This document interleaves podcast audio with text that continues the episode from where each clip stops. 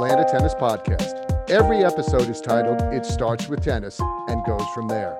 We talk with coaches, club managers, industry business professionals, technology experts, and anyone else we find interesting. We want to have a conversation as long as it starts with tennis. Hey, hey, this is Sean with the Atlanta Tennis Podcast, powered by Go Tennis. While you're here, please hit that follow button. And after you listen, please share with your friends and teammates. Also, let us know if you have questions or topics you would like us to discuss, and we will add them to our schedule. With that said, let's get started with ten minutes of Tennis. Good morning, wherever you are. I am Sean. This is world-renowned tennis coach, Aussie in Australia, Justin Yeo. And today we are on island time. So we're starting ten minutes of tennis at ten ten. And a good reminder that uh, every once in a while, five to ten minutes in between something, sometimes we're coming off court. Sometimes we're just coming off a call and you need to take a deep breath and pour a coffee and say, hey, guys, I'll be right with you. And that's one of the things we do a lot is, hey, I'm I'm here. Give me five minutes. I'll be right there. And that really just calms everybody down rather than the where is he? Is he going to be here kind of thing. So, Justin, yeah. ten minutes of tennis at ten ten on Tuesday. Yeah. Today, we are talking about getting older. The uh, the concept is know what to change or any adjustments you might need to make after forty years old. So I've got two questions to get us started. One. Yeah. Not that either of us are, are over forty, but one, is forty the magic number, or is that just kind of an estimate? Because some people age differently. You don't seem to age. So obviously this this might affect you maybe at like fifty or sixty, but is forty really a magic number? And then we'll jump into some changes we might need to make. Uh, it's a good question. I mean, man, talk about some arguments I would get on this one if I said, you know, yeah. Your muscle depletion starts to happen after forty. Um, there's a whole bunch of different cognitive things that happen after forty. Uh, eyes, you know, um, short distance, long distance changes after forty. Uh, and, and again, you can you can also claim the same thing for male and female. So it's sort of not gender orientated. It is really um, after forty, things start to change. There's no question. Um, there's only how, how much traffic you want to put on your body. And uh, I'm constantly reminding people that um, after forty, and I'm I'm fifty now, and the more you keep conscious of what you're putting on your body and what you're doing is what it's going to feel like at seventy and eighty and ninety, because we're all living longer nowadays. So, you know, we want to stay on the planet as long as we got. We've only got one shot at it. So, um, I keep saying I want to be above ground as long as I can be. So, uh, yeah, look, after forty, probably the things that I've learned and, and helped a lot of males. I've helped some females as well, um, but not a lot of them. Um, females in three point five, four point oh, sort of they jump between those levels sometimes over forty, because if you drop down to three point five, you're not putting so much, you know, on your body, and you're not putting so much expectation, and you can still enjoy the game. Um, I actually say in the over forties at three point five, if you were a four point oh player before then, you can actually help three point fives, like let them be a little more knowledgeable because you played up at, up at level at some stage. Um, you're not a sandbagger. Heard that so many bloody times. Um, you're just dropping a gear to not put so much on yourself, you know. Uh, but you can step it up. Like I'm in fifty now and been really cranking up my game and my, my body. And I did three hundred serves this morning. And, you know, if you crank it back up, you can go back up again. So there's no restriction on age. Um, the restriction is mainly physical. Um, and that's where I probably the subject of forties I've talked about being biomechanically more, you know, more inclined to hit everything as efficient as possible. Reminding yourself um, about your glutes and about activation between, you know, quads and, and glutes, and making sure you're using all the muscles, because otherwise this thing's going to get more wear and tear. Uh, and probably some of the things that I've I've really spent a lot of time with, which helps you, is there's three point five, four point oh, four point five, five point oh men that I've worked with in over forty clinics. Um, where I did like an hour and a half of showing them how to enjoy the game again the way they used to in their twenties, because you can't hit the ball like your twenties. We change their forehand, their serve, their volley. Um, we change even tactically how they play, so they understand that the split step is a little earlier and you don't go so deep into the court because you're not as quick as you are from baseline to service line. Um, and when you do that, the volley can be a lot easier because you're balanced and you're not on the run and, and being off balance. So there's a lot of things over forty that you can, you know, start to figure things out a little bit, make an adjustment, but still be playing your game. So that's sort of what I mean by over forty. And in that case, I got two things. One, we'll have the whole "you only live once" conversation for a different podcast. We'll have a different live on that one as to how many chances we get here. Um, but looking at that and saying over forty, I'm not giving in. I don't have to switch to pickleball. I'm I'm really right. not having to admit some physical failure. It really just is little adjustments and being willing to understand that things are changing. And hopefully by forty, we have the maturity to, to be able to do that.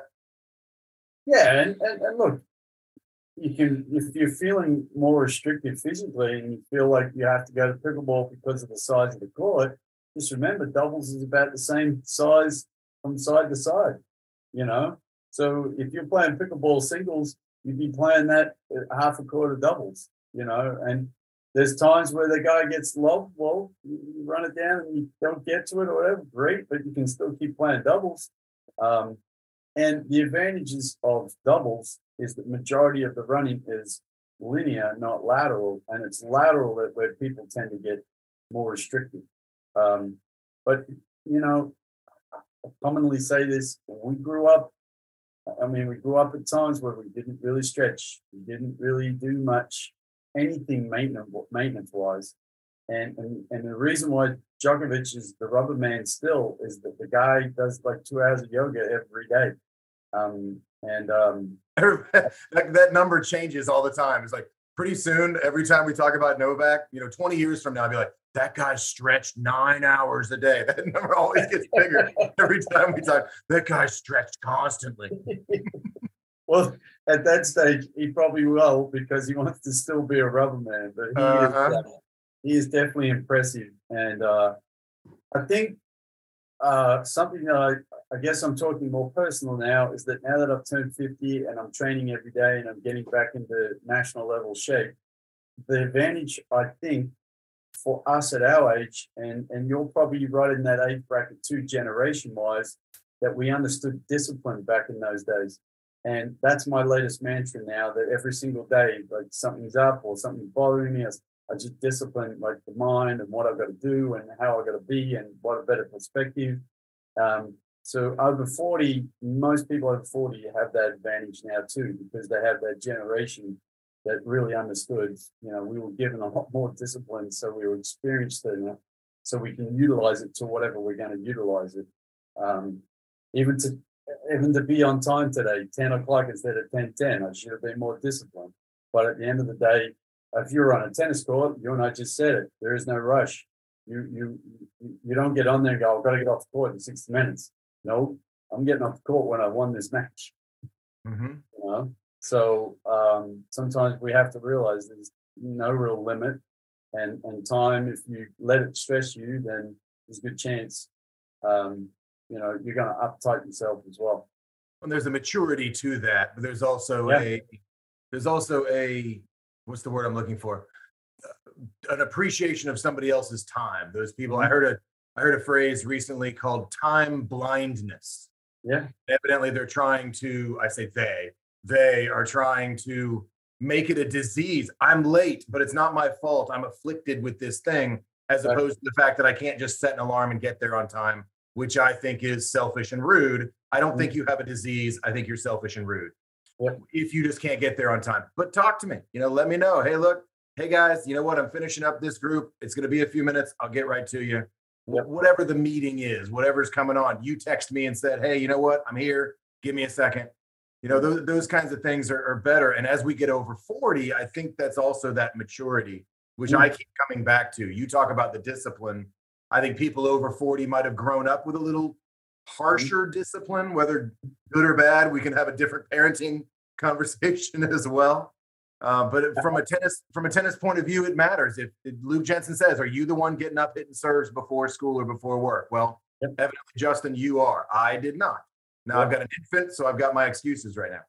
Um, but that is the thing. That is the way we get better, and that is what we have to do as we get over forty. That we have to say, you know what? I've got to stretch more. I've got to do more off the court, even or before I play tennis. So maybe that's some of the advice that says that if there are little things that I can do, if I can tell somebody who's thirty-nine and about to become this thing, about to become that forty-year-old, but also the fifty-year-old, somebody who's past that mark and isn't stretching enough, can you give me one thing or two things that say, here's how you can make a big difference right now? Two, two things. First one, always live with a roller, period. This is unbelievable what you can get away with with a roller, with loosening things out. Second, and and and actually, I'll say the roller and a tennis ball. I, I travel with two tennis balls. I put one behind my back and one in between my hips, and I slip uh, on the flight. I'm usually put, moving them around, so when I get off the plane, I'm not tight in all those areas. Um, it makes you sit differently. So tennis ball and a roller are two things you can get away with a lot of stuff. And if you travel a lot, here's a real funky one that I use for my academy. This is a real big tip for everybody. You use your tennis can that you emptied your tennis balls to play with. You grab that plastic can.